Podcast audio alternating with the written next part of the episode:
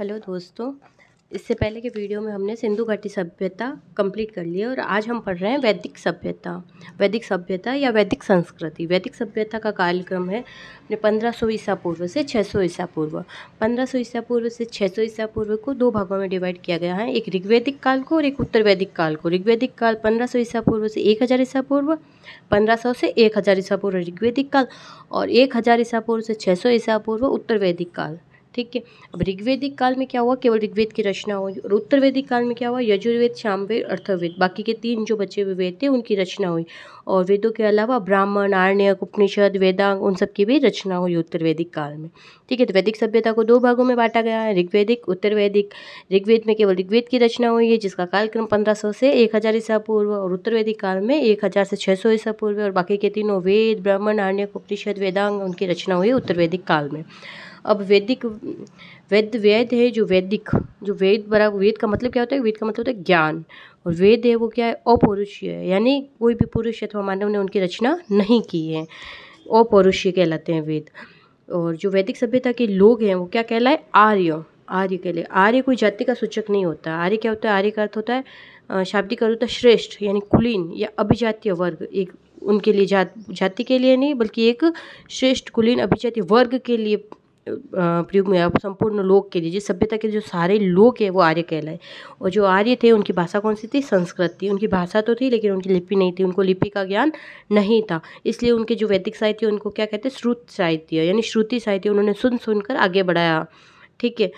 फिर आगे चलते हो, चलो बोगज़खाई का एक अभिलेख मिला है जो 1400 ईसा पूर्व का है, तुर्की से मिला है वो।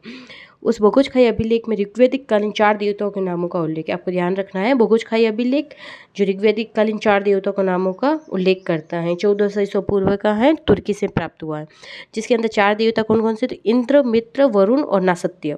चारों देवताओं के नाम याद रखना, इंद्र, मित्र, वरुण और नासत्य। इंद्र, मित्र, वरुण, नासत्य। ठीक है। अब चलो आगे बढ़ते हैं, आर्यों का मूल निवास स्थान। आर्यों का मूल निवास स्थान के लिए हम लोगों को 4 लोगों का नाम याद रखना है और 4 लोगों के अलग अलग बताए हुए उनके प्रदेश याद रखना है। सबसे पहला गंगानाथ झा। गंगानाथ झा ने क्या कहा है, आर्यों का जो मूल निवास स्थान है वो ब्रह्म ऋषि देश है। ठीक है। दूसरे साहब है तिलक, बाल गंगाधर तिलक, जिनकी बुक है the Arctic homes of the Aryans, the Arctic home of the Aryans. उनमें तिलक ने क्या बताया कि जो आर्य हैं वो उत्तरी ध्रुव के निवासी और उत्तरी ध्रुव से आए थे। तीसरे पर्सन है दयानंद सरस्वती। दयानंद सरस्वती ने अपनी बुक सत्यार्थ प्रकाश जो कि हिंदी में लिखी हुई है उसमें कहा है कि जो आर्य है वो कहाँ से आए हैं, तिब्बत से आए हैं। और चौथे पर्सन है मैक्स मुलर। मैक्स मुलर, म से मैक्स और म से ही उन्होंने बताया कि मध्य एशिया से आए हैं, और यही एक सर्वमान्य सिद्धांत है मैक्स मुलर के अकॉर्डिंग कि आर्य जो है वो मध्य एशिया से आए हैं। अब आर्यों का भौगोलिक क्षेत्र है, तो आर्य आए कहाँ से आपको पता चल गया।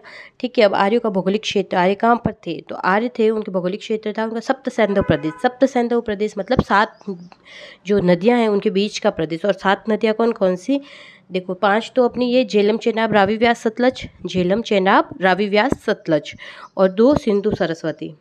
सिंधु सबसे प्रमुख नदी थी, सरस्वती सबसे पवित्र नदी थी जिसे सभी नदियों की माँ, नदी तमा भी कहते हैं।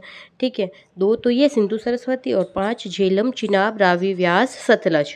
ठीक है। इन 7 नदियों के बीच के प्रदेश को सप्तसैंधव प्रदेश कहते हैं, और ये आर्यों का भौगोलिक क्षेत्र था। वेदों में झेलम नदी के लिए वितास्ता नाम आया है, चेनाब के लिए अस्कनी, रावी के लिए परुष्णी, और व्यास के लिए बिपासा, और सतलज के लिए सतुद्री। ठीक है। अब जो वेद है उन वेदों को समझने के लिए क्या किया गया, ब्राह्मण ग्रंथों की रचना की। सभी वेद है, सभी वेदों के एक एक अलग अलग ब्राह्मण ग्रंथों की रचना हुई। उपनिषद के अंतर किसकी चर्चा की गई है, तो ब्रह्म और आत्मा की चर्चा की गई। और उपनिषद का मतलब शाब्दिक अर्थ क्या होता है, गुरु के पास निकट बैठकर ज्ञान प्राप्त करना। और ये उपनिषदों या इनको वेदांग भी कहते हैं। ठीक है। वेदों के अंग, तो इन वेदांगों की संख्या कितनी है, तो 108। नेक्स्ट वीडियो में। Thank you, likes and share please.